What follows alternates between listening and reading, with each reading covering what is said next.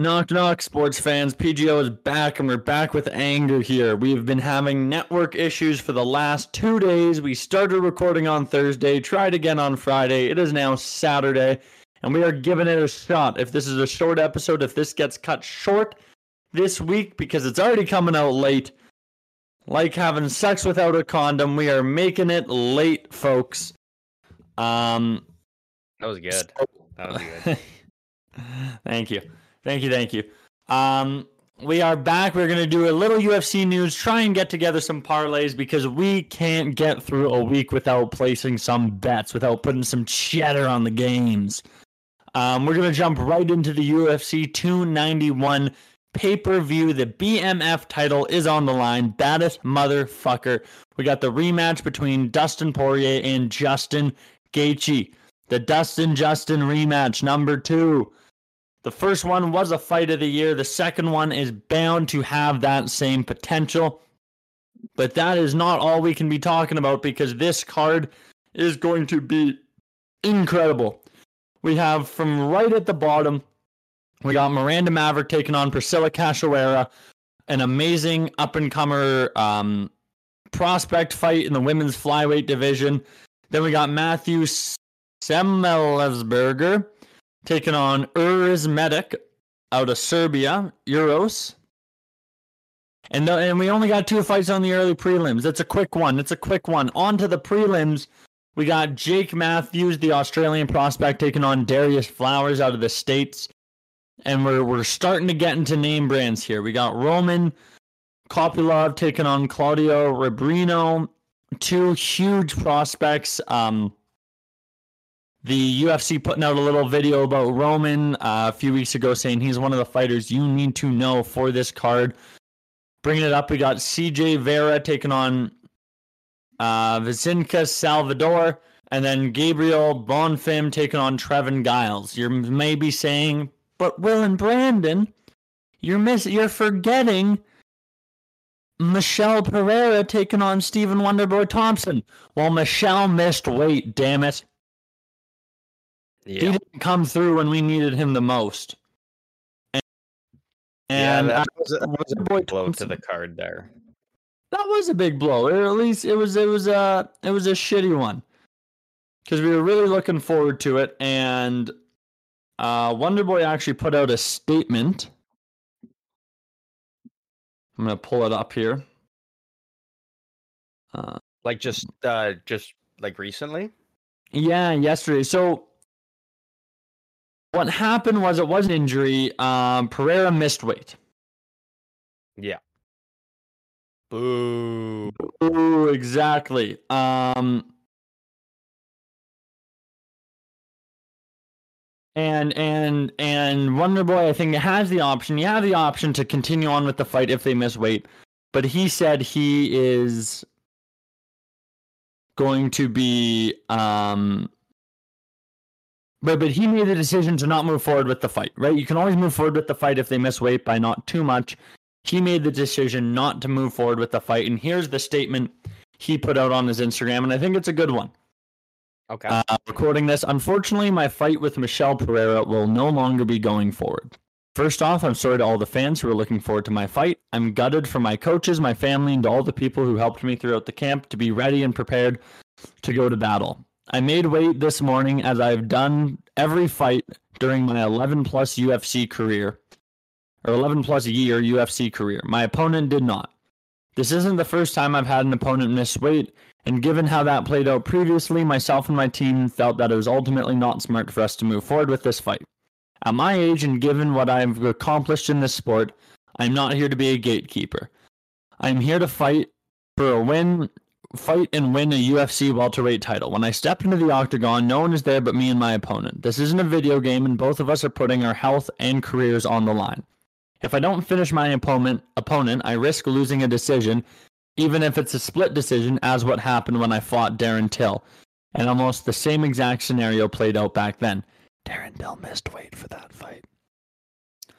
Fighters Boo. face far too few consequences and often allowed to fight with a significant competitive advantage.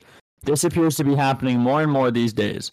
Hopefully, the decision not to move forward with the fight will discourage others from missing weight in the future. I also hope to encourage um, fighters that face the situation to follow suit and not and not allow this to happen. I'm healthy and I will look to get back in the octagon ASAP, but on a level playing field as I continue to pursue my quest of winning a UFC welterweight title. I can't fault the guy here. Oh yeah, no, absolutely not. And and I think bit. I do believe uh, Michel Pereira has missed weight in the past. He is is very big for that 170 division, Yeah.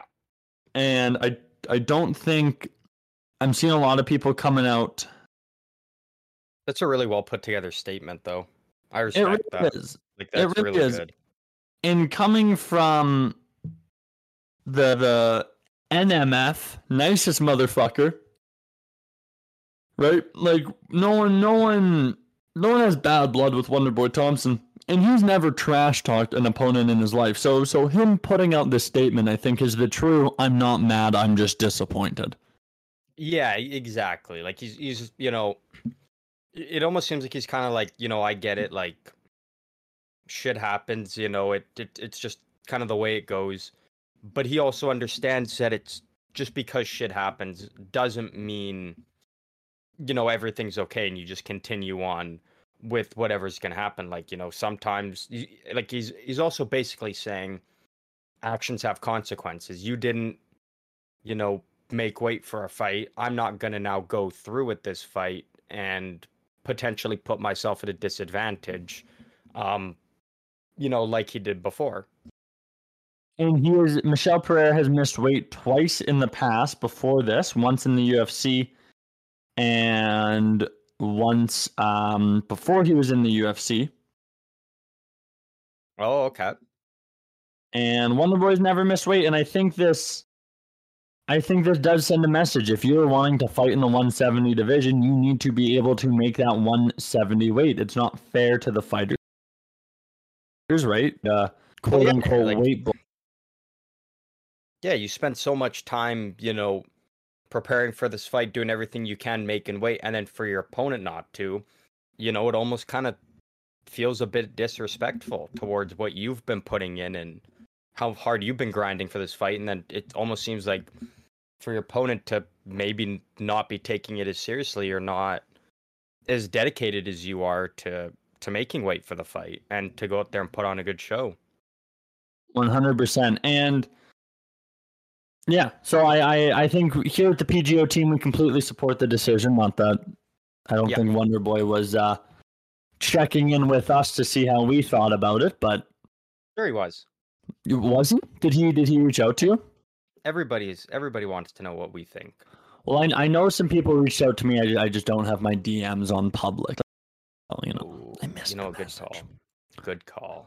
Uh, more network issues as always. So we are going to keep going here, running through this card. Um, we got Kevin Holland uh, starting off the main card, taking on Michael Chiesa. Uh, this is bound to be a good, one. Oh, it's Yeah. going to be a great one. It's going to be a very interesting stylistic matchup, though, considering Kevin Holland is not a wrestler. Yeah. And uh, would you like to know his? Michael Chiesa. Yep. Kevin Holland is, however, coming off uh, a win against Santiago Ponzinibbio with a third round KO. Uh, we were watching that back at UFC 287. But prior to that, he was on a bit of a streak of losses, losing to Wonderboy Thompson and Khamzat Chimaev. Before that, he hopped back in the win column with a win against Tim Means. But then that was all coming off his very unfortunate 2021 and 2020 with a few straight losses or two losses to Marvin Vettori and Derek Brunson. So the the carry through in all of those is he's losing to wrestlers and he's fighting another wrestler, one who is quite well respected in that division, has always been a prospect, but plagued with injuries a little bit. Um, Chiesa, I don't think has fought for the last little while. Had to pull out of his last fight with Li Jingliang due to a back injury and coming off of two losses in 2001 to Sean Brady and Vicente Luque. Luque. Luque, my bad. Before that, There you go. winning against Neil Magny and 2021. So he's had quite the layoff, um, being in and out due to injury, but it's going to be very exciting to see him back and what he is able to do. He did make it through the weight cut, which was a bit of a question, hoping his back wouldn't seize up. So he will be back, and that will be the fight starting off the main card. That's a great way to start off the main card. That's a great one. Now, this is a bit of a start. It's a banging one, but it's a very important one. If if Chiesa loses, he's been off for a while.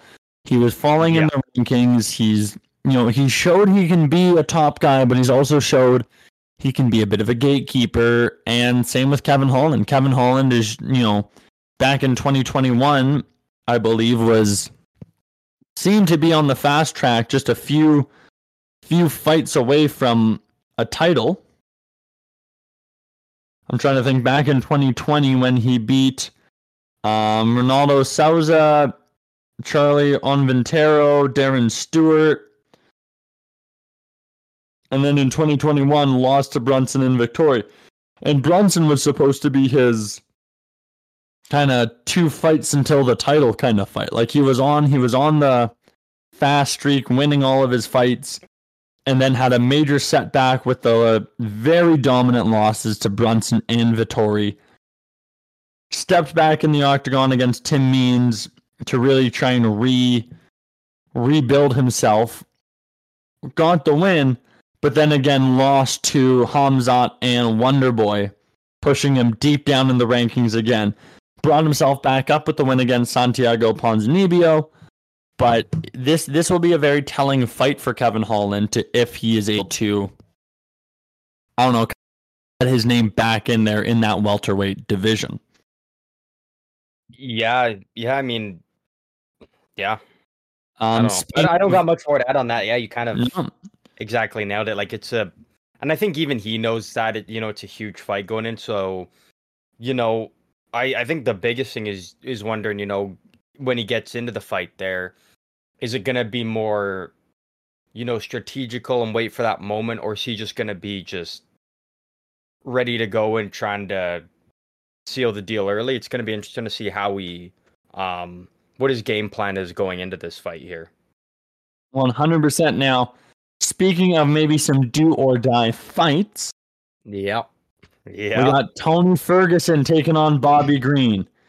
Now, Tony Ferguson went on a win streak starting in 2011,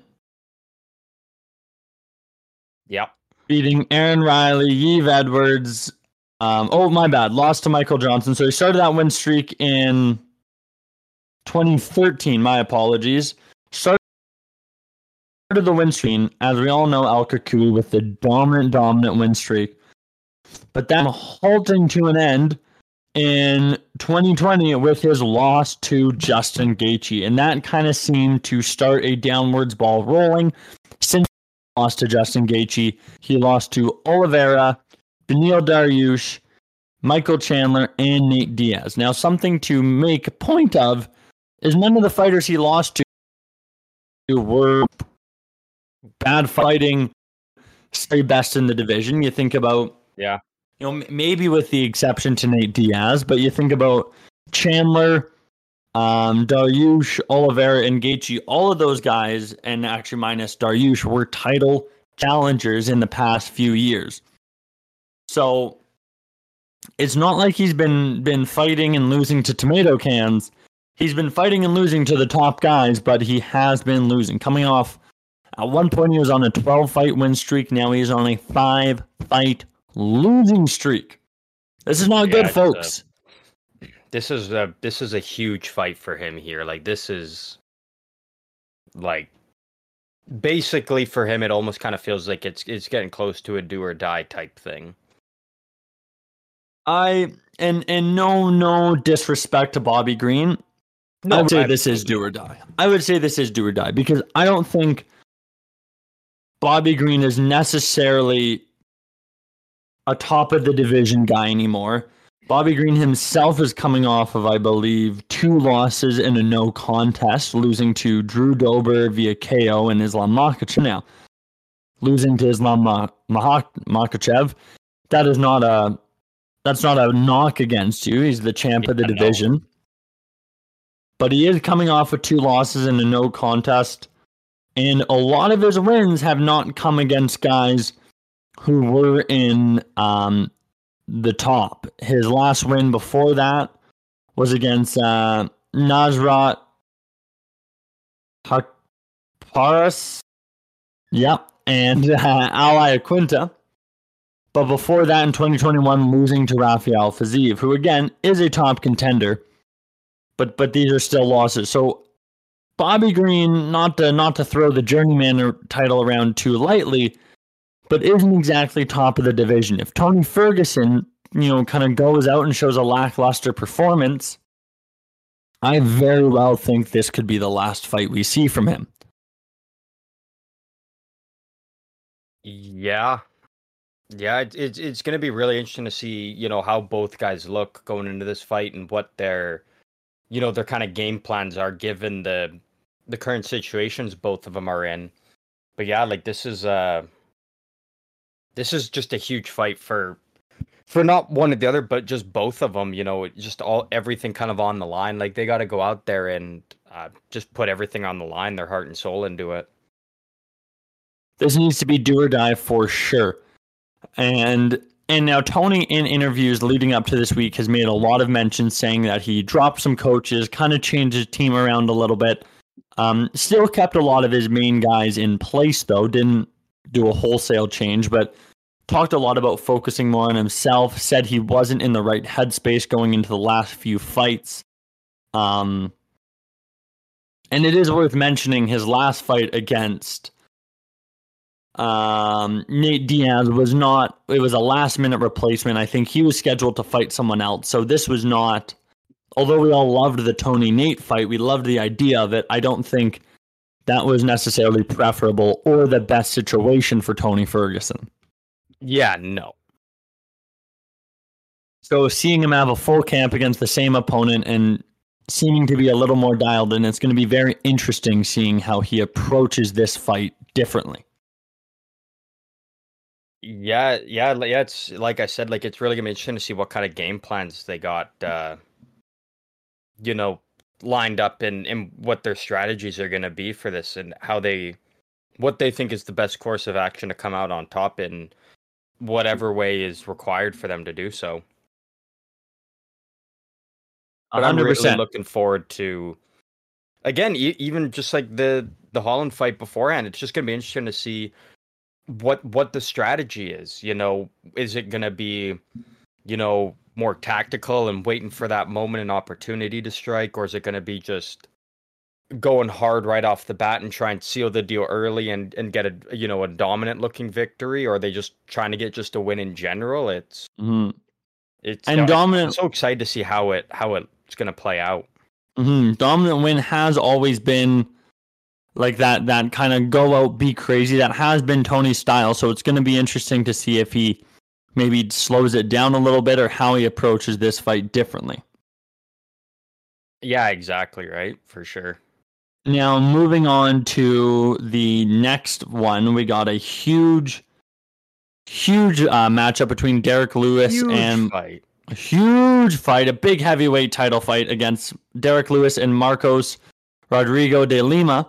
And I will say, this is Derek Lewis coming in with some abs here. Have you been seeing that? I did. I saw that and I was like, man, I would I bet my house on him to win this fight now.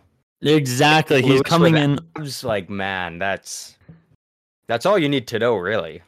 And what's interesting to say, it's not Lewis with abs at a lower weight. He still weighed in at 263. Yeah. Like imagine being 263 pounds and actually having abs at you can see. Like that's that's absolutely ridiculous. That's just awesome. I love that. And he's he talked a lot about uh, in his pre-fight interviews how I believe in his last fight he was very unhealthy and actually passed out prior to the weight cuts.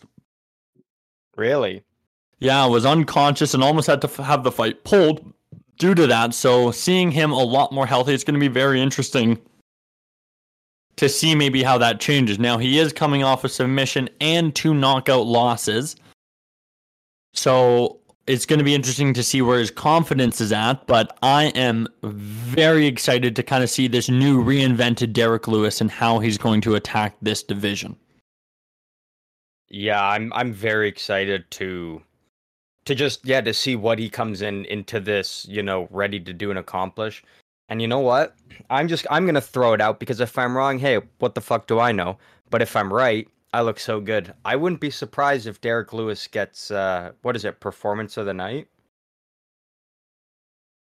or knockout yeah like he, he's he's just i feel like he's gonna come out and just look incredible and i'm i'm so excited for this yeah i don't know if Derek Lewis, I don't think is going to get a, a fight of the night, but I could easily see him getting a knockout of the night.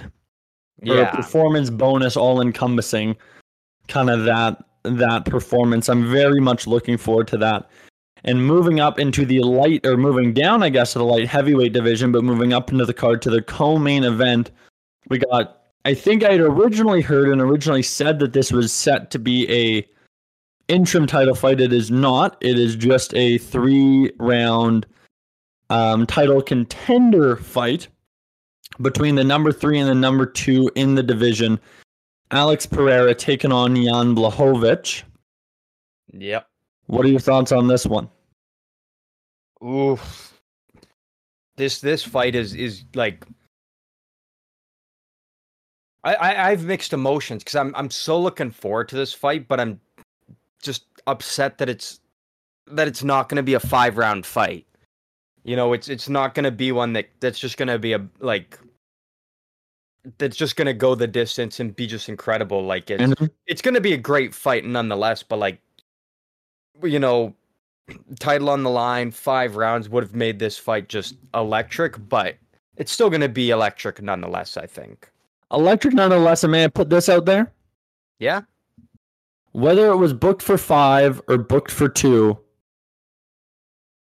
it was never made or booked for five or booked for three. It was never making it out of the second round. That is my prediction. I'm pulling up um really some of the odds here now. I do not see this fight because I think the only path for victory for Jan Blachowicz here is to get it to the ground. I think Jan is going to have to show off his grappling very early on. Okay if he wants to extend this fight.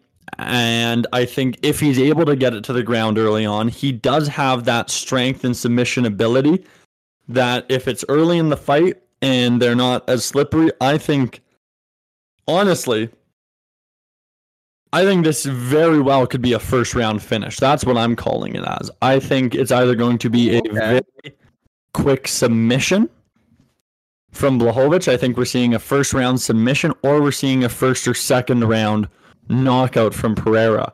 Um, they kind of spoke in the interview that Jan Blachowicz in the past has welcomed a lot of middleweights to that light heavyweight division with a lot of success for Blachowicz, but then Pereira um, responded to this by bringing out in the past, Blachowicz has always been knocked out with the left cross. What Ooh, is okay. most nastiest shot? That left cross. Yeah. It's the one that slept now. first time. That's what slept Strickland. That's what slept a lot of people in the UFC. And something about Pereira, maybe the way he torques his body, maybe the the target of it. If he connects clean with that left hook, it is good night, Irene. You are waking up looking at Herb Dean right there. Yeah, and I'm I'm just looking at now. It just updated here for me. It's even odds on that fight. It it just switched now. I was just looking at it, and now it's it's even odds for this fight. So that that's bold that you that you think it's gonna be a quick, you know, not necessarily quick, but like it's not making it out of the second round at all. Yeah, so sorry, we cut out there for just a second. Um, I had pulled up my bookie here do you know what the over under is set at for rounds? No. One and a half. Okay. So I'm, I'm not the only one thinking it's not going to make it past that second round. Yes, yeah. The bookies are having it as that is the that's the line is one and a half rounds. So maybe, maybe you're onto something then. I think I'm onto something now.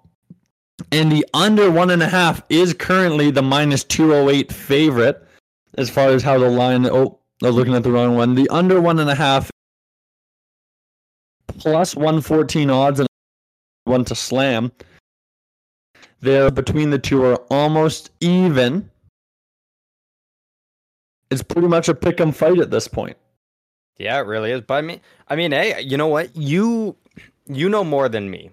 You have more knowledge than me. So if you think Pereira's got this one, I would I would fully back you and not consider it twice. I just I'm so torn on this fight because I think it could very well go either way. I think Pereira is coming off of a knockout, but he is coming off of a knockout at a much lower weight division, and a lot of people kind of credit that huge weight cut to Yeah. him him getting knocked out by Izzy. Yeah. Yeah, I think I almost think for the parlay, if we're putting together a parlay, maybe we don't even touch that fight and we just part of our parlay put the under as our bet. Yeah. Because I could might not be a bad well way to do that. That being said, both fighters are very patient. Both fighters aren't Yeah. known to go flying, swinging, known to take their time, be power shots, which is going to play a huge role into maybe extending it into later rounds. That being said, if that so maybe open, for it you just do that it, it doesn't go the dis or yeah, it doesn't then. yeah, I, I wonder if we can put that onto the parlay. Uh, it's worth mentioning that Tony might be the way to Ferguson go. is the underdog going into this Bobby Green fight at plus 280 with Bobby Green being the minus 400 betting favorite. Yeah. This is going to be an exciting one. This will be an exciting one. But before we, you know, do up our whole uh PGO parlay here, we still got one more fight to talk about. Oh, do we? What would that fight be, Brandon? Oh, we talked about before. We think it could be the fight of the year, What are they fighting for, Brandon? the BMF title. What does that stand for, Brandon? Baddest motherfucker. Baby. It's gonna be such a good fight. I, Like, I this one is gonna be good. if you are a fight fan, you are crazy to be missing this fight. Um, I'm at a, I'm out at a show tonight. Actually, I'm hoping I can catch it in a bar somewhere. If not, I think I'm buying the pay per view and just buying it at home and setting it to record so I can watch the fights when I get home. Um, from from the fight or from the show. You gotta do whatever you gotta do to watch this fight. Whether you're you're watching it live in the moment or you're, you know, blocking out the outside world and and getting home to watch it. Either way, it's you gotta do what you gotta do for this fight because this one is going to bang. I yeah, I really think that is the move. Is uh, kind of putting those horse blinders on so I can't hear any news on it because this is going to be an exciting one. Right now, the odds have been shifting quite a lot. I think for a while they opened up at even. Gaethje was given the slight favorite. Now the line has shifted back in favor of Poirier. Poirier currently being the minus 153 favorite, with Gaethje being a plus 121 underdog. But that's really not an underdog. No, That's- and, that's and just a slight edge in the books. Yeah, and, and before we dive even further into this, um, so like we mentioned, you know, we are having some technical difficulties. We tried recording the last couple of days, didn't work out. Um, but one of the things we we we did talk about that I'm just gonna come back to now is we we talked about like I mentioned to you that the whole thing that I've been reading about how this is in Salt Lake City and the elevation there and Mm-hmm. how much that can you know um affect fighters and, and affect you know fights that are th- like that could go this long you know because this is a five round fight and how Gaethje um normally trains out of Colorado so he's used to kind of that higher elevation and whatnot um in preparation for now this fight that's in Salt Lake. And so I just wanted if if you could just kind of just repeat what you told to me before, just in case anyone was wondering on, you know, how it's maybe not as in favor of Gaethje as people are making it seem, based on what you know about what Poirier has been doing leading up to this fight. Yeah, so Poirier um, has talked about he hasn't done too anything too too different. With the one big exception is he actually hooked up with a company. Um, I'm I'm blanking on the company name, but where he's been giving him plenty of free promotion during fight week. But he's actually been sleeping in an elevation tent. So this is a tent that goes over. He's making it here, and he is sleeping at um, I think he said five thousand feet. I, I I'm just pulling a number out of my ass, but he is sleeping at elevation, and a lot of people, um, some science believes that it's one thing to train in elevation, it's another thing to recover in elevation, which is what Dustin Poirier has been doing. Yeah. On top of that, the um, place he's staying at, he came out eight days early to the fight, and he's actually staying another thousand feet above where he will be fighting on the night of the fight. So he has been doing little things to acclimate himself to that altitude. Um, and he's also said a few times, he goes, it's still 25 minutes. You know, he has been doing this an incredibly long time, and he's always been known for his incredible gas tank. So I don't see this being a huge factor, but I think it's always one of those things where going into it, it's not a huge factor unless he loses or something, I think we'll be very quick to say, oh, well, it's the elevation. Exactly right. And That's something, yeah. Something to mention the way these two guys fight is very, very high pace. Both of them push paces on their opponents. So even in the first fight, when it wasn't at elevation, you know, there there was clear fatigue and exhaustion into that fourth round just because of the sheer volume they were throwing. So I think we're gonna see fighter both fighters get tired. I think we're gonna see both fighters really have to bite down on that mouthpiece. But I don't think we're necessarily gonna see one or the other gas out, as they would say. Yeah, yeah, that's that's perfect. Yeah, yeah, because you already explained that to me. But you know, for anyone listening that's been hearing those rumors, you know, the way you explain it makes a whole lot more sense of it now, rather than people are just saying, "Oh, Gaethje trains at a higher elevation, so like naturally he's he's got the huge upper hand in this. Mm-hmm. Um, but now now you can kind of see where you know it, it, it seems like it's going to be a little bit more of a an even bout when it when you take that into account. Mm-hmm. Um, but n- also, nonetheless, like it's going to be such a good fight. Yeah, and also it's it's one of those things of Poirier is not a is not a new fighter, nor is he out of a rinky dink, you know, private camp. He's with he's with the biggest team probably in the sport right now, American Top Team, um, a stable of some of the best fighters out there, and a stable that has produced some great fighters, even if they've left American Top Team or came in later in their career. You know, with the coaching experience he has with that team, you can almost guarantee that they've gone through the steps to make sure he is prepared. Something that I don't think is being mentioned that I'm going to throw out there is just a maybe slight risk. Okay. In the first fight between Gaethje and Poirier, Gaethje ate Poirier's legs up. Or, or Gaethje's known as being one of the best leg kickers in the division, if not the sport. And actually, I think tore tore Poirier's quad muscle last time. Like he couldn't sit for a week or stand for a week. Like did a significant amount of damage. Now that was five years ago, and Poirier mentioned in an interview that for you know eight weeks out of the 10 week camp he he's been checking so many kicks. He's been having knee bruises deep bone bruises kind of talking about how he's really putting in that conditioning work to prepare that leg for a war. Yeah.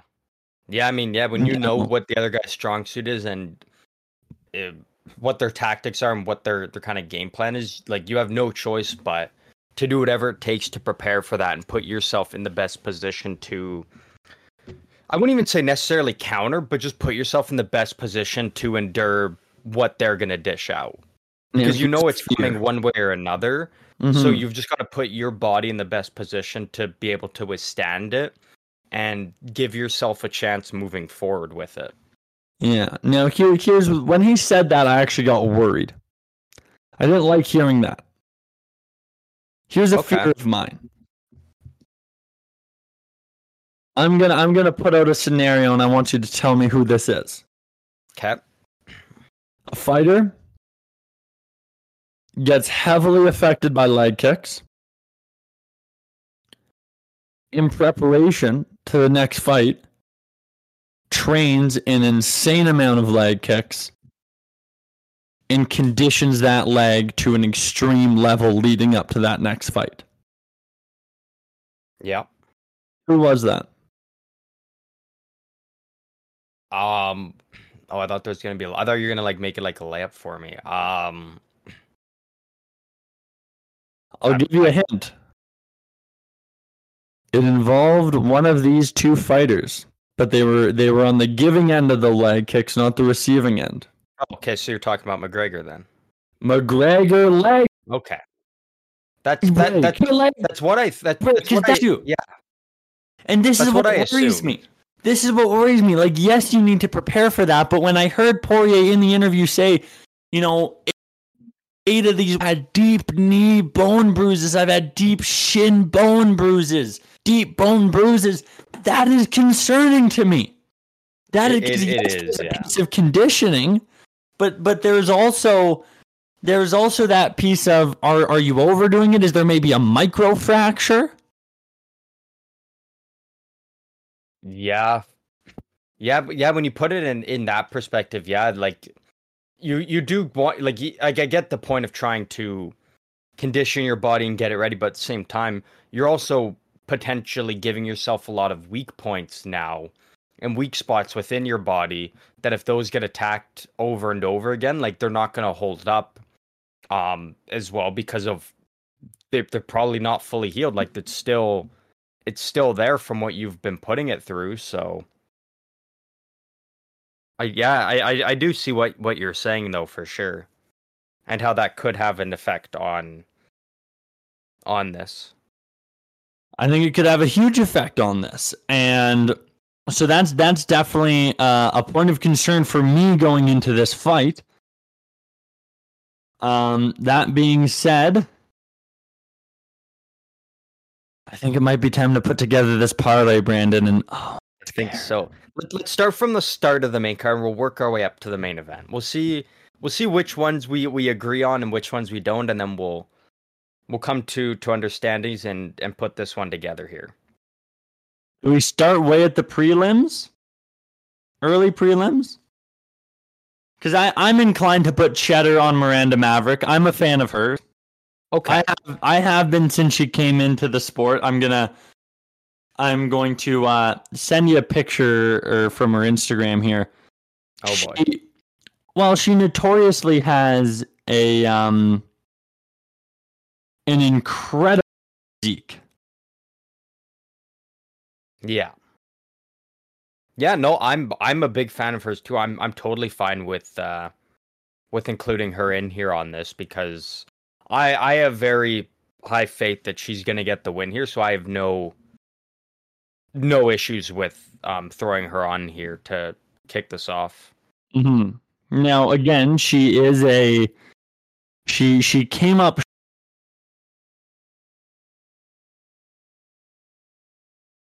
short, a very underwhelming performance in that fight. You you you came you you kind of cut out there for a sec. Um, she came up short against her fight with Maycee Barber. I don't think they did they fight? I was just looking that up. I don't think they did. Oh yeah, they did When was this? a while ago, maybe I was going to say I don't, yeah, it wouldn't it wouldn't have been recent. 2021. Oh, okay. So okay, so 20 okay. So so came off of two losses in 2021, had a fight canceled, and then when it was rescheduled in 2022, she won that via decision. She's coming off a loss via decision against um, Jasmine Jasudavicius. So it's going to be interesting seeing she she's lost some fights to decisions. Yeah. right? She's not going out there and getting finished. She's going out there and getting technically beat. Yeah. I may regret this, but I think we're going to stay away from her in the parlay. Okay. All right. Maybe we'll just do a main card parlay. Yeah, that that that works for me. I got no issues with that. Because here at the PGO team, we are feminists. But remember our last parlay, the one the one weak link that lost us the parlay was Molly McCann. Yep. We don't know how to bet on women. Yeah. Yeah. We know how to support them, we know how to respect Respect them. Yep. But when it when it comes to to picking a a a, a win them, out but of we, them, it's yeah, we just we don't. we don't. Yep. All right, so let, let's start with the Kevin Holland Michael Chiesa fight. I'm going to give the edge to Holland here. I think it's an incredibly tight one, but I'm I'm going to have to give it just to Holland based off the fact that Holland's still hungry, he's still active, and he is still training. Chiesa is coming off a long layoff, coming off of injury.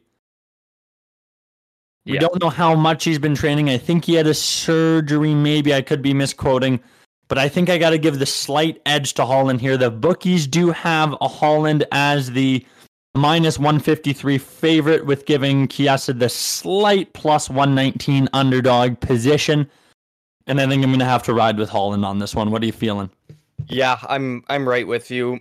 Um, you know, probably out of uh, most of the fights, like well, out of all the fights on the main card, this is the one I'm probably I would say the most unfamiliar with.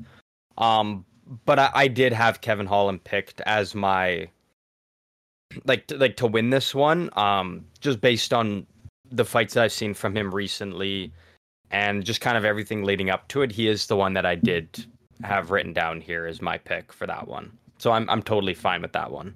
All right, move. This one I am worried about. I think we might be taking some underdogs on this parlay. Oh, we are. Oh, we are. Cucuy and Bobby Green. Bobby Green is the minus 400 favorite here with Ferguson coming up at a two, plus 280 underdog. I don't think I can bet against El Cucuy. I think I think this Yeah. is a matchup that suits him. He's no longer against a top 15 in the division. That is true. He's focused a little more for this fight. He is against a wild, unorthodox fighter like Bobby Green, but I think he can kind of flourish. Yeah. Um.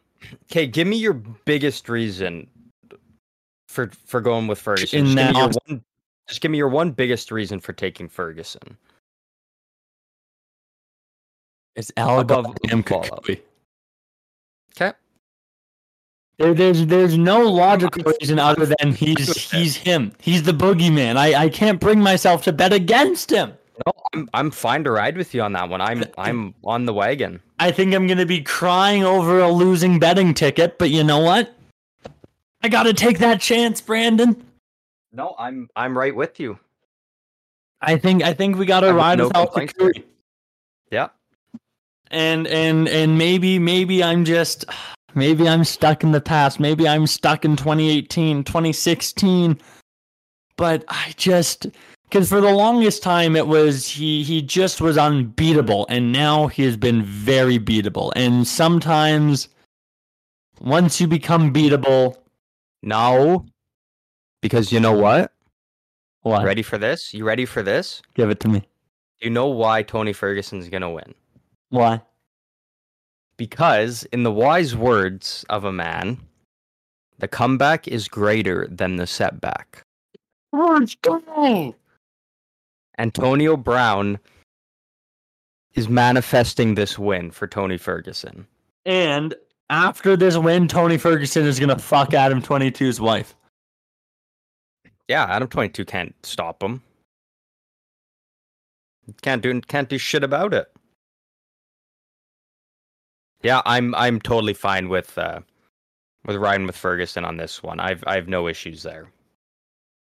All right, we already this this is I think is going to be a pretty we're we're we're creating some pretty wild odds on this parlay, Brandon. Already, We- only after two. Yeah, only after two are already up there. Now I'm just pulling up um Marcos Rogério de Lima. He won his last fight um via uh, decision. Round three went the distance. Lost uh, due to submission against Andre, or won due to submission against Andrei Arlovsky. Lost a decision to Blagoy Ivanov, Ivanov. Um, and then and then we're getting back into 2021 here. He TKO'd um, Ben Rothwell early on, and won a decision against Marty Screen. And now now we're getting too far in the past. I I think this is Derrick Lewis's fight, man. Yeah, yeah, it is. Despite him being the underdog, the black beast with abs. How can you bet against that? Damn it! Exactly. Exactly. That's what I'm saying. There's there's not much more needs to be said. I'm right in with you on that one. I almost I almost want to just lock these three in as just a quick little quick hit parlay before we before we move on because those three alone are giving us plus um sixteen hundred odds here. Yeah, like between those three alone, I'm. Yeah, let's let's make that one a mini one. Yeah, I'm gonna lock that in as a mini parlay, um, because it's wild and it's crazy, but it's fun. God damn it, Yeah. We have fun here. we we're a It's about sports fun. podcast.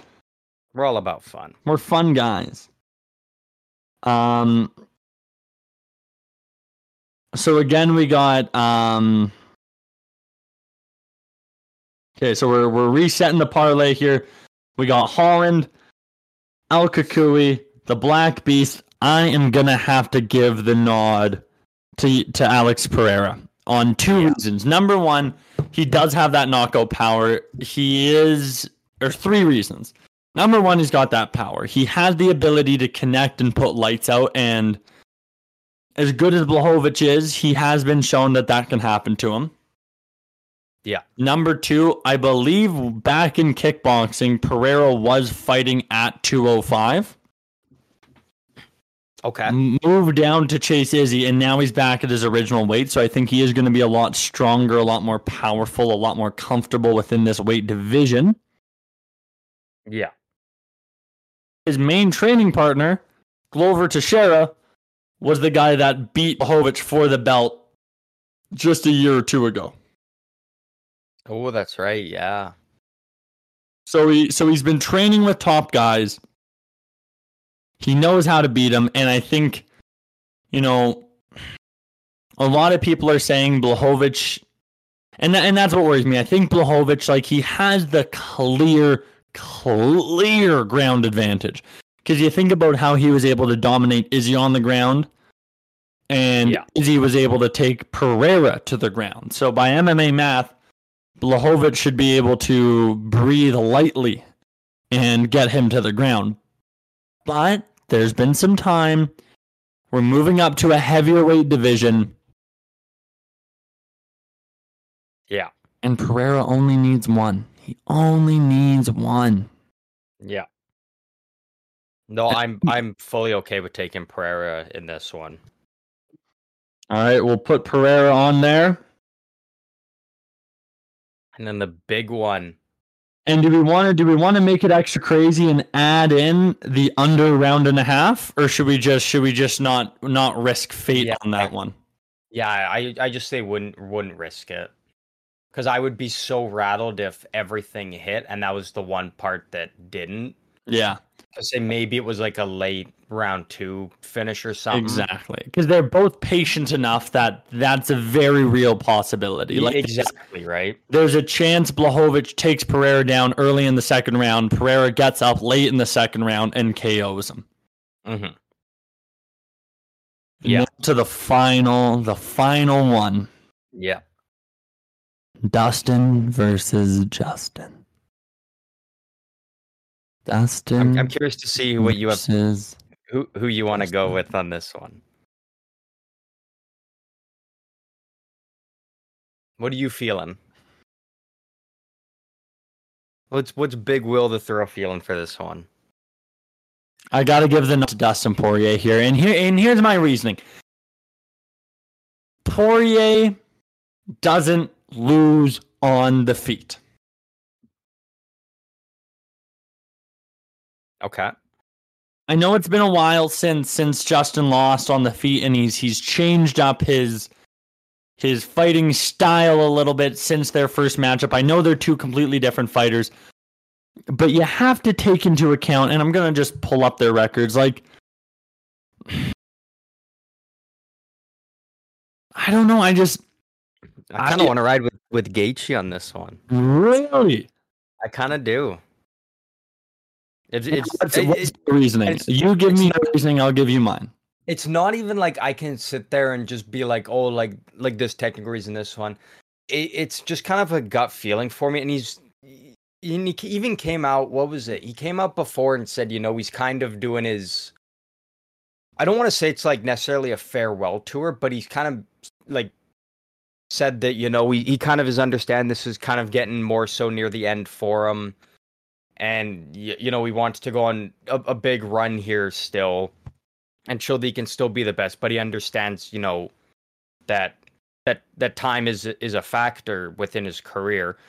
And i just feel like he's gonna go out there and just put everything he's got into this. Like he's gonna I feel like he's just like I mean they both are obviously, but like I feel like Gaethje's just ready to go to war, and he's not ready to take a loss that you know could inevitably start to maybe be more near the end for him.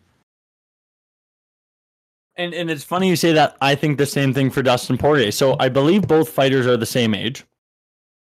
I think so. Yeah. Both fighters have had the same amount of fights since their last fight. They've beaten the same people, they've lost to the same people, more or less. And and I'm just going to bring this up. So both of them don't lose on the feet, Yeah. right? So Poirier's last win was a submission win against Michael Chandler. Yeah. But before that, it was a submission loss to Oliveira. Which no no fault there. Like that's fault. Here, here's here's what I'm here's how I'm gonna try and sell you on it. Okay, All right. you you sell me on Gaethje, I'll sell you on Poirier. Dude, Gaethje's a beast. What more do I need to say? All right. Absolute Dustin Poirier animal. As a kid, that's proof he has better cardio. We don't know if Justin Gaethje even fucks. Oh, he fox. We don't know. Doesn't have a Trust kid. He he fox. Doesn't have a kid. Dude, he's a stud. And Poirier isn't. Well, he is, but like All right. So so so if you look back at their their fighting history here, and we'll we'll even go back to let's say let's say 20 what do you want to say 20 let's go since their last fight 2016 Yeah. Um or we'll go 2018 Dustin Poirier beats Eddie Alvarez on the feet Yeah. TKOs him. Poirier beats Justin Gaethje on the feet. TKOs him. Submission loss to Khabib. Well, before that, he beats Max Holloway, who some consider one of the best boxers in the UFC. mm-hmm. beats Dan Hooker, beats Conor McGregor. So here's here's where I think it's it's going to get interesting because both of them are wild fighters. Both of them have shown the ability to really bite down on their mouthpiece and throw. The big exception being Gaethje. Ga- Gaethje's big style. I'm trying. I'm trying to find a way to word this. Gaethje's big style change since the last fight was he slowed down and picked his shots more meaningfully. Yeah. That that was kind of that big that big stylistic change as he slowed down, became more defensive, improved his footwork, and chose his shots more carefully. So you go that that would be the big, and that was kind of the big turnaround when he beat Tony Ferguson. Mhm. Then he, he beats Michael Chandler via decision, goes the distance, loses to Oliveira, and beats Rafael Fiziev going the distance. Again, learning to slow down and, and pick it. So you go in. If it turns into a firefight again, I almost got to give the the nod to Poirier because last time it was a firefight. Last time it was just wild swinging. Poirier came out on top. He showed he was able to win that wild swing battle. So going into Yeah. the second fight, you're going to have to go, okay, well, now Poirier's fighting a bit of a different opponent. He's fighting someone that's less of a wild swinger and more of a slow down, pick your shots. So who does he have experience against who's someone who slows down and picks their shots? Well, Conor McGregor. Right? He's a sniper. No one no one slows down and picks these hard power shots better than Conor McGregor, right? Yeah. And Poirier beat him. Poirier showed he could win in the heavy exchanges, but in those slow, slower, not slow, but slower, methodical, big shot fights of you need to be able to take this hard hit and and not get rattled, not get rocked. Well, he took those hard hits against Conor. And it's not like he's coming off that where maybe his head's a little out of whack. No, no, this was a few years ago. He's still improved, but he showed that ability to not just win in the wild boxing exchanges, but win in those technical boxing exchanges as well. Whereas Gaethje was winning in the wild or winning and losing in the wild boxing exchanges, and then moved to the technical exchanges and won through that. Ah. You're putting me in a tough position here. Right? Like I, I think you, you can't me- use MMA math, but I think his his ability to show that he was able to beat um able to beat McGregor shows that he is able to still exist in that slower, more power punching fight because Mhm. you know a lot of people have said it, not just Poirier said it, but even Khabib says McGregor is the hardest hitter in that division. He is. No one hits harder than McGregor in that division. Yeah. Well, Justin or Dustin, Justin, Dustin, Dustin Poirier has taken that hardest hitter. He's taken clean shots from him and still been able to finish him. And I think um, with Gaethje, although he is a lot more methodical and he does have that ability to stop fights, I think the biggest change is he's no longer going there to stop or be stopped. He's going there to win. Poirier's Yeah. always been going there to win, but he shows the ability to stop. He stopped McGregor. He stopped Michael Chandler. Gaethje did not stop Michael Chandler. He beat him, but he beat him in decision. Now, hmm Poirier beat him through submission, not a KO, but he was able to show that that that he was able to make that adjustment. Now, what a lot of people have been talking about as well is, oh well, Justin Gaethje was a D1 wrestler. Oh, he was a D1 wrestler that never uses wrestling. Oh well, Justin Gaethje, you know, he has that wrestling background, but he never uses it. But boy, if he uses it, it's game over for Poirier. Oh, it's game over for everyone. But hey, man, hey, man. Poirier's been in the game long enough. He has that jujitsu acumen. You know, he almost, he almost, no, I don't know how almost, but he had that. Remember, he had that guillotine on Khabib that looked tight. It looked scary. He submitted Chandler. Yeah. Yeah. He's he's shown that. I don't think you know where everyone's talking about. I've I've been hearing it all this week. Well, if if if Justin uses a bit of that D1 wrestling, oh, oh, will it be game over for Poirier? I I think I gotta give the nod to Poirier. I think he's shown he survives on the ground. And it's something also worth mentioning, um, if I'm not mistaken. I believe Poirier he got submitted by Oliveira, Yeah. as did Gaethje. But Gaethje Uh-huh. also got knocked down by Oliveira and overwhelmed in that first round. Yeah. Right? Like we talk about like Dustin Poirier dropped Oliveira, I think twice, and lost in round three. Gaethje got ran through and lost in round one. I know MMA math doesn't always work out, but I I I think you gotta give the slight edge to Poirier. I think maybe the one edge got Justin has in this is that elevation. But if you look at if you look at that boxing, right? Like wild exchanges, well, Poirier dealt with a lot of wild exchanges against Hooker. He weathered the storm. He showed he can weather the storm in the wild exchanges. Okay, well, what about when Gaethje knocked out um um what's his face? Not Michael Vick. I'll say I hope I go like I don't know what he'd be doing. James Vick. He knocked out James Vick and he knocked out Edson Barboza and Donald Cerrone with one punch. He's got that one punch power, yeah. But so does so does McGregor. Yep. And Poirier survived that.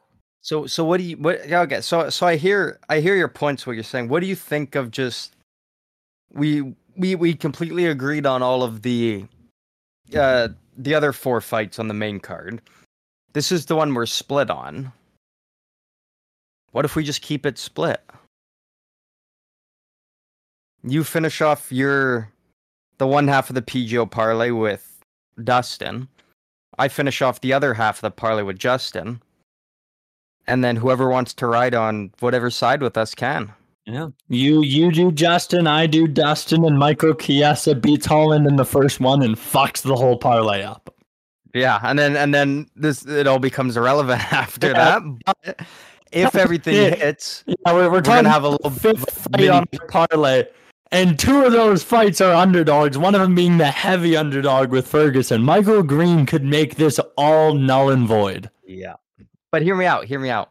This is sick, all right? Think of it this way. Every fight hits, it comes down to the last one. You're on one side, I'm on the other side. Listeners are are picking whichever side to join us. We create a little bit of a war there. You know what else we're waging war against? Big energy. There it is. Ladies and gentlemen, this episode is brought to you by all, as always, by W Energy. We are proud partners with W Energy, the jitter-free, crash-free, caffeine energy blend. You throw it in some water, you shake it up like this fight card is going to shake up the lightweight division, and you chug her down, baby. W Energy provides you with that energy you need without the jitters, without the crash, and without all that artificial filler BS that we see in big energy these days. It is cheaper than a cup of coffee if you're getting Starbucks every day. It is cheaper than if you're getting a big name, a big energy brand every day. If you are someone that needs caffeine to get through the day, if you are someone that likes that little energy boost, Dubby Energy is where you need. And uh, and we got a little deal for you. Do we not, Brandon? Oh, that we do, that we do. Lay it on them. Well, if you hop over to our social medias, and those social medias, oh, we haven't done this in a while. Those There's a bit of social medias would be post game overtime on YouTube, post game one word, PGO show on Instagram and TikTok, and PG overtime on Twitter. Yeah. Yes, there you go. You hop to that little link in our bio, you click the W link, and you use code PGO at checkout. That's going to get you 10% off your order, and it lets them know we sent you. That's right, code PGO at W Energy. Click the link in our bio so they know we sent you. One more time, PGO. That code gets you 10% off at checkout, folks. W Energy gives you the energy without the jitters, without the crash, and it wages war on big energy, folks.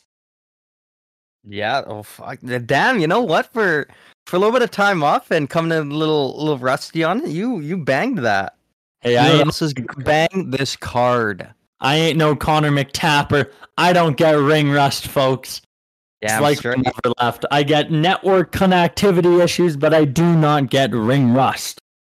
Damn straight. Um, I like it. So, all right. Do we want to? Do we want to maybe add? Do we maybe want to add uh, add a little extra thing onto our our our our bet? So even if the parlay flops, Yeah. you're riding with Gaethje, I'm riding with Dustin. Yeah. Do we want to say um, loser has to buy the winner some dubby? Yeah. Yeah, let's do it. All right. I'm down for that. You'll be you'll be sending me a tub of that big energy tears because my favorite flavor. Yeah, we'll, we'll see. We'll we'll see. We'll see what happens. We'll be having big energy tears and Brandon tears, baby. Yeah, yeah. So so you think? I'll let So I'll let you think that. So I know. I'll let you think that. All okay folks, that. this is one sexy parlay. Yeah. Um, so so we got a conflicting one. So up until the main event, we got Kevin Holland, Tony Ferguson, Derrick Lewis, and Alexander Pereira. And then this is where, folks, you can decide at home if you want Justin, if you did Justin, did Justin, if you want Dustin, if you want Justin, you got to decide who you're riding with, whether it's Team Will or Team Brandon. But either way, um, this parlay is going to get you some cheddar. Um, with Dustin Holy Poirier, Fuck is it ever? What what's your odds out if you take Gaethje because he is the underdog? Yeah, so we've got yes, we've got so yeah, so if anyone's riding with with Team Brandon over here, uh we're rolling with Holland, Ferguson, Lewis, and Gaethje. If you throw five dollars, only five bones on that. Guess how much? How much? Five bones, four hundred and eighty. How much? Four hundred and eighty. Four eighty. Oh my god! I almost wanna- 80. Yeah, that is that is one juicy PGO parlay right there. So five bones for uh for Dustin Poirier here to cap it off. It's gonna get you a little less, but the bookies are doing that because they know it's gonna hit. Um, that's gonna get you two sixty one. So the odds um with with our site is gonna be that parlay is coming in at a plus five thousand two hundred odds. Um, with uh, twenty seven there that I'm just not gonna mention. Uh, so a plus five two two seven odds and that is going to get you 261. So wow, that's a This lot is- less. I I genuinely like if if this if if this parlay hits for me, I will like even if Gaethje wins, I will buy you um some dubby. Yeah, actually, well, you know, maybe we should change it. So how about we make it? How about we make it this way? Okay. I think we make it if if the parlay does hit, right? Yeah. The loser has to buy the winner something. Yeah. But if the parlay hits, then the winner should buy the loser something. Does that make sense? Yeah. Oh yeah. No, that yeah, that that makes sense. So if, I'm, I'm the, totally okay with that. if the parlay hits and and Dustin wins, I'll still get my big energy tears to wash down my own tears. And if Dustin wins with that parlay, I'll be sending you some beach and peach.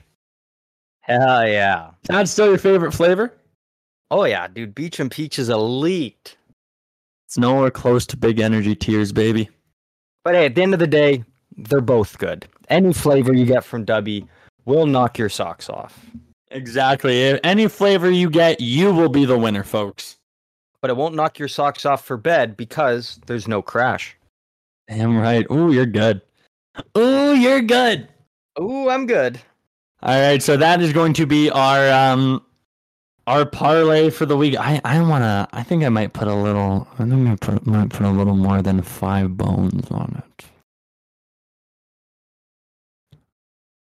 I might. I might. I might. Yeah, it's some- it's you know, it's how much do you wanna I might, I might put some cheddar. I have faith. These these are some juicy odds. This is this is a juice. This is a juiced up parlay. All right, I'm I'm laying in my money. I'm I say you put your five bones because you got you got those fucking steroid. You got those anabolic odds right there. Yeah. Those odds are juiced to the gills. I'm uh I think I'm gonna lay 15 bones on it. Ooh, okay, all right. That that's gonna that's gonna bring me almost 800 bucks if this hits. Yeah, that's what we do here. We bet big and we lose even bigger, folks. Damn straight. So real talk, who's who's gonna blow the parlay for us? Is it gonna be Tony Ferguson? If Tony if Tony gets KO'd in the first round, I'm just gonna go Honest- outside and cry for I, a little bit. I honestly believe that if the parlay's gonna fall apart, it's literally gonna be the first fight. yeah, I think I think Kevin. Like if if if the parlay just flops right off the bat, it's just gonna be like, holy fuck. Yeah. It's gonna be a tough day here, PGO. But it's what we do. We have fun. We We're have always about having fun. We're always about having fun, folks. All right, so one more time, we got Kevin Holland, Tony Ferguson, six pack abs, Derrick Lewis, Yeah. heavyweight Alexander Pereira, reinvigorated Tony Ferguson, Destiny wrestler Kevin Holland, and the pride of Lafayette, Louisiana. For me, Dustin Poirier, and for Brandon, you got one of the most violent fighters in the division, Justin the Highlight Gaethje. Oh, I'm so excited for this. This is gonna be. Woof. I can't wait for it to start. I'm I'm just I'm erect just thinking about it. Yeah. I'm I'm looking forward to this. Well, and and we hedged our bets a little bit because if um if if let's say Pereira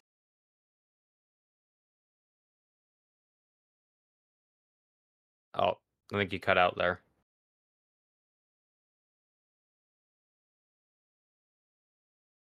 uh, blows Oh, I'm still losing you. I'm back Oh, and he's back. and he's back. We're not we're not disconnecting completely. This episode's been going a little better. I'm not looking up anything on my computer. We're doing all the betting on my phone, folks, and I'm not using the Wi-Fi for my phone. We're doing it all on data, folks. Call Committed. up, call up Rogers. Add on two more gigabytes to my data plan because we are using it. You are committed. We're You're committed. committed man. Before we move on to a bit of clown news, do we want to talk some CFL football? Yeah, let's do it. Um, I, obviously, our initial plan was to to be rolling with a uh, a four team PGO parlay this week. You know, covering every game. Didn't happen. Um, you know, just due to some some technical issues that were out of our control. But I think it worked out for the best because we would have lost it all in yesterday because I would have been riding with uh, Ottawa to win and Ottawa to uh, yeah, to win that game. Um, they made it interesting at the end, but unfortunately did not get the job done. They did take the L in a close game against Hamilton. Um, so we dodged a bullet there. Um, but we still got three juicy games here. Um, two two taking place today, and the final game taking place tomorrow. But we've got some good games here coming up. Yeah, so so UFC's definitely a little bit of my forte. I've been a fan for a while, but Brandon, you are the CFL man here on campus. Whisper sweet nothings into my ear. Tell me what to expect and tell me how to bet. Lay it on me, baby. The first, I'll set you up. The first one we got is we got your Saskatchewan Roughriders as plus 360 underdogs, taking on the minus 500 favorite Toronto Argonauts with a 10 point spread. Then we got the plus 290 underdog Edmonton Elks at home. That's not a good one. Taking on the minus 380 BC Lions with a seven point spread. And then the Sunday night game is the Stampeders taking on the Alouettes. Stampeders are a slight underdog with that plus win, taking on the minus 145 Montreal Alouettes with a three point spread. Lay it to me, Chief. Oof. I mean, so so we'll start with the first one. This is the the game between the the Riders and the Argonauts. This is actually kind of the fun fun game. This game is actually taking place over in Halifax at St. Mary's University. Um so just just kind of a fun you know, fun game that, that doesn't take place in either Toronto or Saskatchewan. It's in a third environment. Um so you know, you know I mean it is over out east more so assuming it's probably going to be more Toronto fans. Um, but it, it, does open the door for possibility of, you know, a, a, good diversity between fan bases. So maybe one team doesn't necessarily have home field advantage. Um, like you said, I'm a big Saskatchewan Roughriders fan, but I do think Toronto does win this game again, just due to uh, the the the injury at the quarterback position for the Riders the amount of injuries just in and out of their lineup. I again, much like last week against BC, I do think Saskatchewan's going to be able to keep it a close game just off their defense alone. Their defense has played just lights out the last few weeks. Um but the Riders offense just is not cooking. Looks like Russell Wilson last year just absolutely abysmal. Um so you know, I I so I I believe Toronto will win this game, unfortunately, but I do see that the the Riders cover with it being a, t- a ten and a half um, spread there. So that that's kind of my initial picks for for this game, just based on so Riders you know, what we've seen. Cover. Yeah, exactly. And even last week, you know, I mean, our parlay didn't hit at all just due to multiple errors. Um, but the one that bugged me the most was just the way that the Riders um handled the tail end of that game against BC. You know, they go for it on a on a third down. Um, and for anyone who doesn't know, CFL is only three downs, not four like the NFL. So Riders risked it all on a third down rather than just taking the field goal and you know still having like three minutes on the clock to work with. Instead, they decide to go for it on third down. They convert on that third down. They end up getting down to another third down scenario, third and goal. They then decide to now kick for a field goal then. But by then they drained out most of their clock. So they were forced to um, do an onside kick after they just made it a seven point game. And BC recovers that onside kick. They can easily kick a field goal puts it back up to 10 points there. So the Riders are no longer covering the spread and they end up losing by 10 points there. So for me, that was a good pick because the Riders realistically should have covered there. It was just poor time management by their coaches, poor decision making. I expect them to be more on the ball and dialed in for this game. And I believe the Riders' defense, again, is going to come out and just put on a clinic.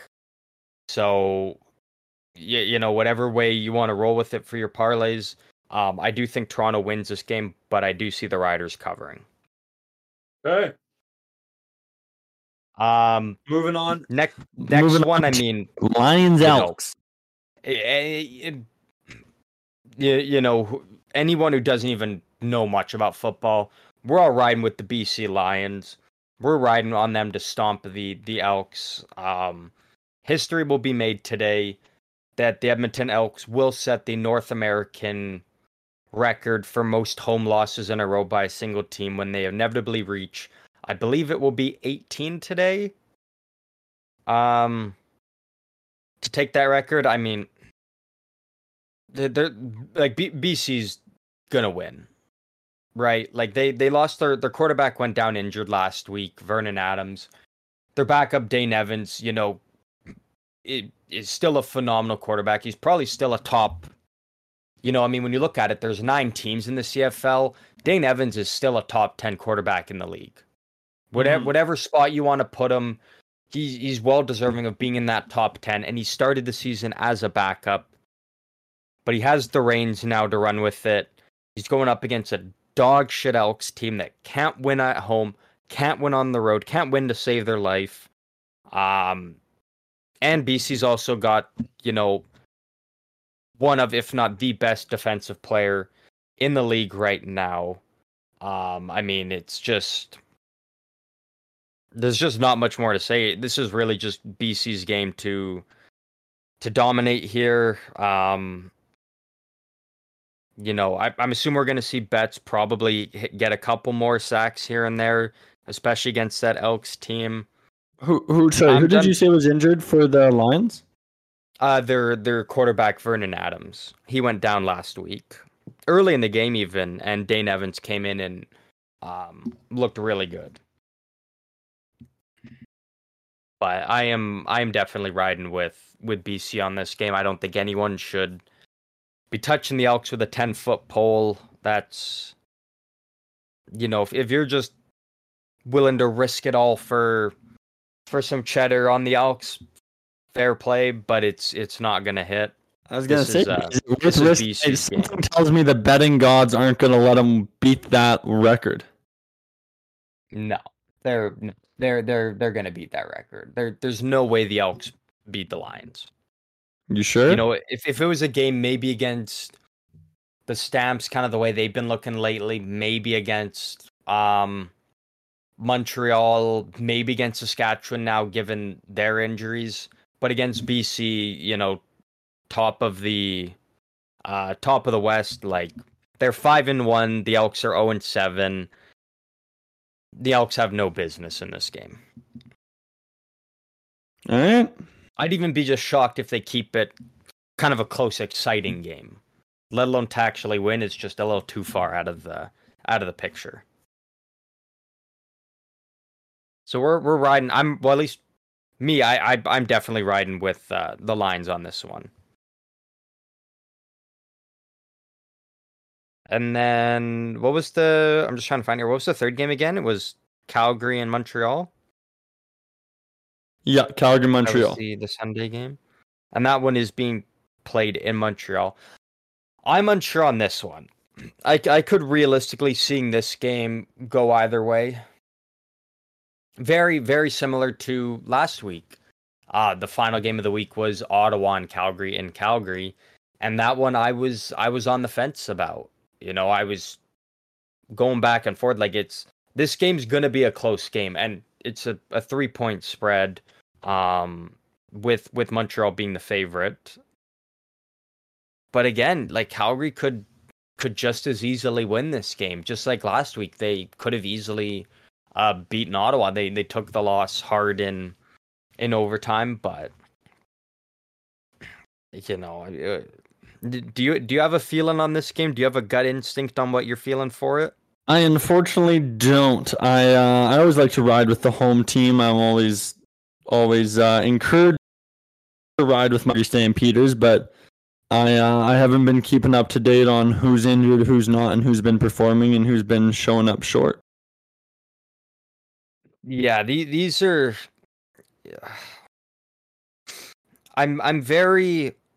I think I'm more so leaning towards Montreal, just on the fact that they did. Um, you know, they they did have a bye week last week, so they're coming in a little bit more fresh. Whereas Calgary had to go to war in that overtime game against Ottawa, um, and a high scoring game at that. And then just looking at some of Montreal's last couple games, you know, they took a they took a hard hard L against Winnipeg. Every team pretty much does. Um, they went to battle with BC, came up short, came up short in a close game against Toronto. You know, Calgary's a two and four record. Montreal's two and three. Um, I really think this game is a pick 'em. Could go either way. I think I'm more so leaning towards going with Montreal just because they're they're gonna have that home field advantage. They're coming in a little bit more more fresh. Um, but again, I wouldn't be surprised if Calgary walks away with the win in this one.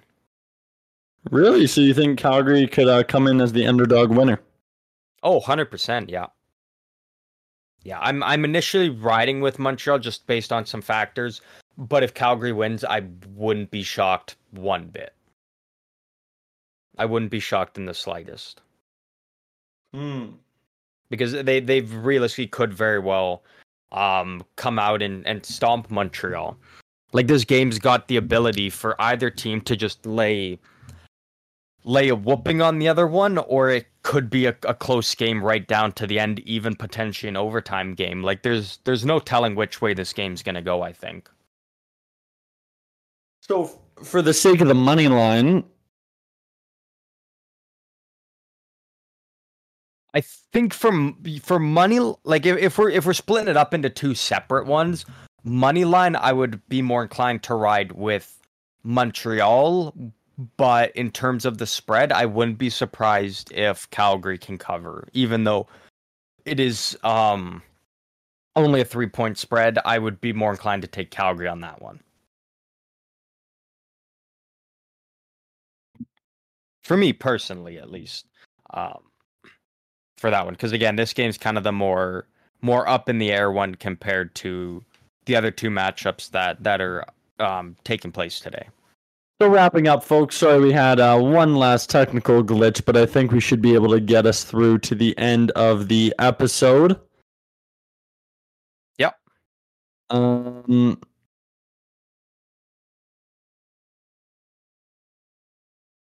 I uh so so what what is how are we finishing off this parlay? So what what do we want to make for this parlay? Are we are we putting in the Stampeders? Um, well, it depends. Are we are we doing two separate parlays? Are we doing ones with the spread? Or are we just doing straight money line ones? Or what are we thinking? Well, we can do. Hmm, hmm. Because if if anyone's just wanting to do a straight money line one, the way that I'm thinking this week weekend's gonna go, um, is I think Toronto is gonna win, BC is gonna win, and then Montreal is going to win. Um, if you're All more right. so a fan of taking the spread, I would take for the Riders, um, the Lions, and then the Stamps there. Is is what I'm feeling if if you're wanting to to do it that way. So we got Lions, Argos, and Alouettes for the money line. Five on that gets you seven. Yeah, not not not the best odds, but real estate's the best way to to walk away with a little bit of cheddar. Cheddar, and then we're taking the Riders, Lions, and Stampeders um, on the money line or on the spread. So that's going to give us uh, Saskatchewan needing to cover a or get within that plus 10 spread, Lions needing to cover a minus 7 spread, and Stampeders needing to keep it close at a plus 3 spread. Yeah. Significantly better odds. 5 gets you 300 or oh geez, not 300. 5 gets you 30. And I like it, sir. Yeah, you're on board. I'm on board. So once again, that is Stamps plus three, Lions minus seven, and Riders Riders plus ten. And then we got Alouettes, Lions, and Argos on the straight money line. That is your CFL PGO spread parlay of the week. Boom. Got any clown news? No, not overly. No, it's been pretty pretty tame. Everybody seems. Everybody's kind of on edge because we're back now. No one wants to to be thrown on the clown report just yet. They don't want to be the the fresh meat on the table. So I think everybody's kind of been been on their best behavior as of late. All right, I, I I got a few. Number one, we'll throw on Michel Pereira for missing weight and fucking up an amazing fight. He would. He's, he's a karate capoeira fighter taking on a karate fighter. It would have been the most exciting, striking fights we were gonna see this year, and he took that away from us. Michel Pereira, you sir, are a clown. Yeah. Clown. Uh, we got a few more here. Um, the students of LSU. Oh, that's right. Yeah. You kids are clowns. It has come out recently that Livvy Dunne, the famous gymnastic, well, gymnastic TikToker model, whatever hat she's wearing these days, she is apparently it's come out reported that she can no longer attend class due to safety reasons. Safety. If it was Yeah. self reasons, if it was everyone wanted to sit next to her in class and just copy off her paper, well, then, yeah, maybe that's one thing, right? She's made herself a big celebrity. Celebrities have those issues. But safety concerns, no one should have to deal with safety concerns simply because they are famous and or good looking. So students of LSU, y'all a bunch of clowns. Am I just blowing the shit out of your headphones right now with those smacks?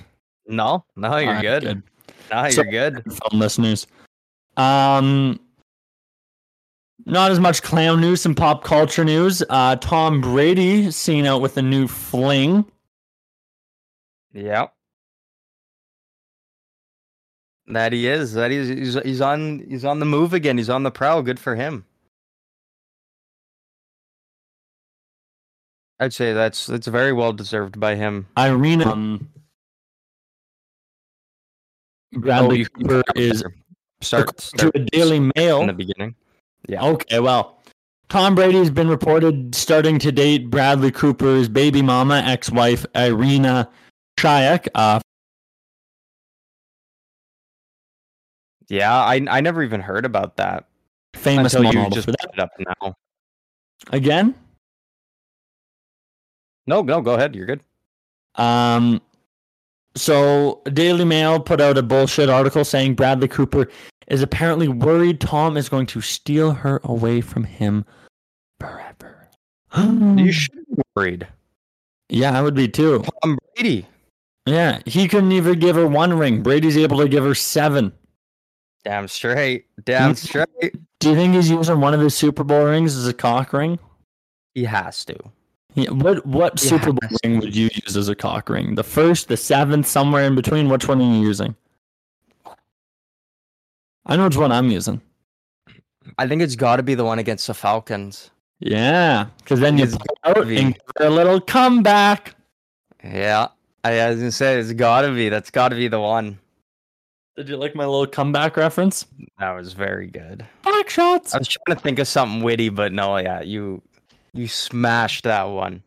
Um, but we're gonna throw Daily Mail on there. Daily Mail, you put in an article yesterday saying teams are not considering Brady for a return. No shit, he's retired. Daily Mail. I don't think this is new. Y'all clowns. Yeah, Um, very big clowns. very big clowns. And um preemptively slow bit you got there? Yeah, I I guess preemptively to any fighter that ruins our parlay tonight, y'all a clown too. Yeah, because I'm sure there will be one. There will be one. Just kidding. These fighters are never clowns. They're going out there putting their life and health and safety on the line as far as well as their paychecks. As we know, fighters do not get paid the same if they lose. So actually I take Yeah. that back. I, I don't I don't really feel comfortable calling some badasses clowns. Yeah, probably not. Yeah, one of them is gonna show up to my door, knock my ass out, and then put the clown makeup on me. Because You, you know like what? on the edge. I'm a clown too. Here, I'll throw this one in there. Telus Wi-Fi. Ooh, yeah. Dunk on him. Telus Wi-Fi and or uh, Asus computers. One of y'all motherfuckers are clowns. I don't know who yet. One of them. One one of you. Maybe. We're, we're, we're taking my computer into the shop. We're going to find out which one of you are clowns. But one of you are clowns because you've been keeping our three whole fans away from getting up to date PGO news. Yep. And um, last but not least, uh, I don't know if this is necessarily clown, but there is some talks Davante Adams may want out of Oakland, or I guess Vegas now. He may want out of the Raiders. He may not be happy there. He may not be happy with Jimmy G. And there is is there talk, Brandon? There is talk that he may be going to the Jets. Yeah. After all that shit, just for, them to, just for them to come back together, someone's a clown in there. I don't know who it is, but someone is. In reverse of a clown, uh, Aaron Rodgers pulled the Tom Brady move, taking a significant pay cut in order to give the Jets more space on their roster. So, Zach Wilson, you're a clown. Boom. Boom! Get him. Little rapid fire. Do you have any other ones? No, no. I'm I'm all good. Here, just just for the sake of uh, updates, let's quickly check Antonio Brown's Twitter. Ooh, good call. Elon Musk. Huh? Elon Musk, you're a clown. We're no longer checking Antonio Brown's Twitter. We're checking his X. Oh shit, that's right. Yeah. Yeah, that's garbage. That's shit. That is shit. Um, trending in Canada. What, Antonio Brown? No, the Stampede, but not the Calgary Stampede. Um, just going through his uh his and AB's X here. There's no, he doesn't have much in the last little bit. Nothing really crazy. Although I like playing Beasky, Yeah, that one's pretty good actually. I'm liking his cryptic tweets. He's a little bit, yeah. Need him to start start stirring up some more drama though. Yeah, we, we got to get him back in here. Um, He'll be back in better than ever in no time though. true, true. Um, Adam twenty two has not. Um,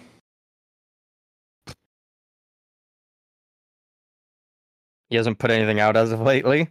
well, he just he just had Destiny on their podcast. Oh, Um, okay. Destiny is a. Do you know who that is? No.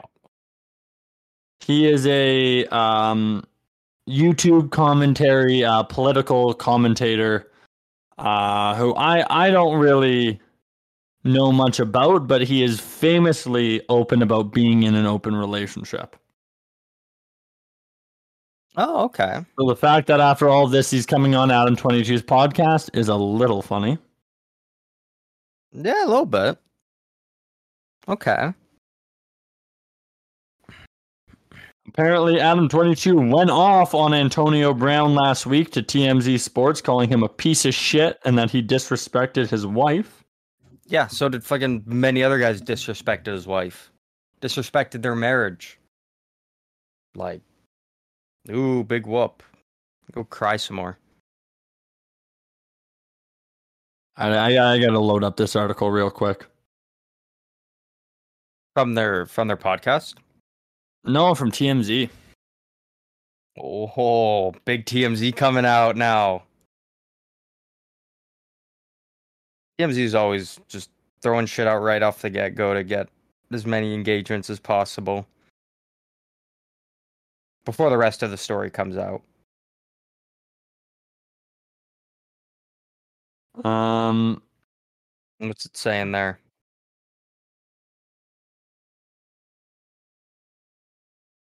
Yeah, like he makes a good point. Um, he's he's in his feelings. He goes, "Let me explain something." Adam twenty two tells TMZ, "My wife worked with a trained adult male porn star. It's not like she's up for grabs for any horny dude in the industry whose career has fallen apart and who wants to get some."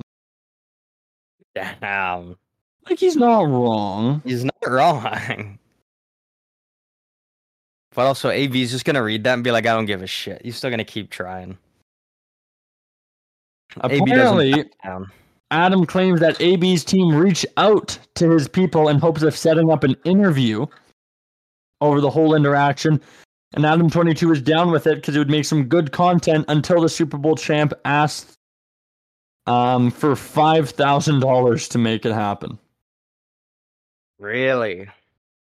He must be broke or something. I looked him up on Google. It says the net worth is $20 million, but I mean, he's out here scrounging up trying to get 5000 out of me for an interview. Yeah. So maybe maybe no more whole lot of money. Oh, he probably spent a whole lot of money. Yeah. Spent a whole lot of money to make a whole lot of money. But he didn't actually make a whole lot of money. He made one Super Bowl ring and a whole lot of bullshit. Yeah. That he did, that he did. All right, folks. I think that wraps up this episode. Do you have anything more? Uh no, just hoping and praying that uh these technical difficulties are figured out for next time, and hoping that uh, the parlays hit tonight. We get just some banging fights at the end of the day. Just some exciting uh, action here tonight. Hundred percent, man. I'm really excited for these fights. It is going to be a good one. Once again, Michel Pereira, you are a clown for ruining an amazing matchup and taking away a payday from Stephen Wonderboy Thompson. Um, because he's no longer getting paid. That's bullshit. You're a clown, Yeah. dude. Yeah, that's tough. Um. So, folks, thank you so much for listening. We are very sorry for these technical issues, and we hope to get get them figured out, which will and with a wait than last week because I think we might be on a bit of a film every Thursday kind of deal here. Yeah, I think that's kind of what we're we're more so leaning towards uh, rolling with here for the near near future, at least. Yeah, and then that that's working for us as long as Telus doesn't keep fucking us over. Yeah. So we will be we we will be coming at y'all hot and ready. Um, ooh, actually, maybe I shouldn't have said that. I hope we don't get sued. Ki- kidding. We are not coming at you hot and ready. We are coming at you, um, sexy and steamy. and steamy. Yeah. Um, folks, thank you so much for listening. If you did like this episode, be sure to give us a rate on Spotify, Google, Apple Podcasts, Amazon Podcasts, anywhere where you can find podcasts, you can find us there. Also, be sure to reach out to us on social media as we are trying to get back in the TikTok game.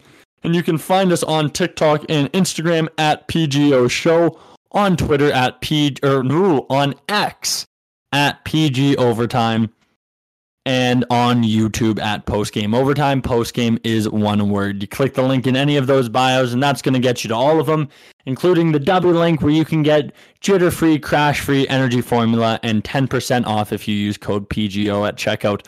Click the links, get in oh. touch, and we hope to see you there. Thanks so much, and have a good one.